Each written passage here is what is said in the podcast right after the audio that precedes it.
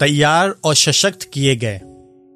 अब शांतिदाता परमेश्वर, जिसने भेड़ों के महान रखवाले, प्रभु यीशु के सनातन वाचक के लहू द्वारा मृतकों में से जीवित कर दिया, तुम्हें सब भले गुणों से परिपूर्ण करे, जिससे तुम उसकी इच्छा पूरी करो।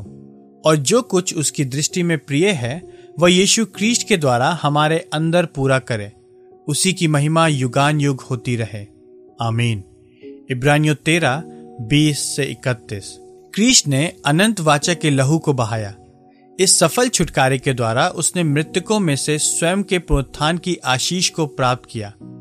यह यूनानी भाषा में हिंदी भाषा से अधिक स्पष्ट है और यद्यपि यहाँ भी यह पर्याप्त रीति से स्पष्ट है, परमेश्वर ने प्रभु यीशु के सनातन वाचा के लहू द्वारा मृतकों में से पुनः जीवित ले आया है।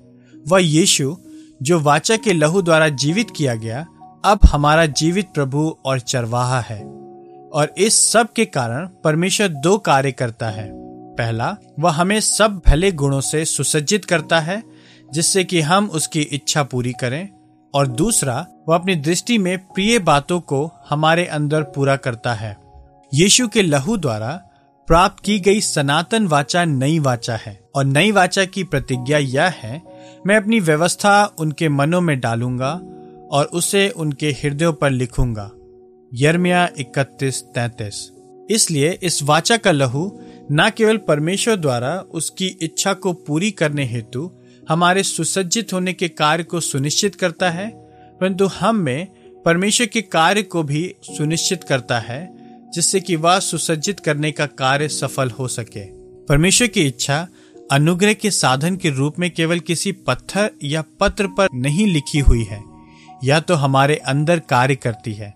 और इसका प्रभाव यह है, हम विभिन्न रीतियों से परमेश्वर को प्रसन्न करने के विषय में अनुभूति करते हैं, सोचते हैं और कार्य करते हैं। हमें अभी भी आज्ञा मिली है कि हम उसके द्वारा हमें दिए गए संसाधनों का उपयोग करें।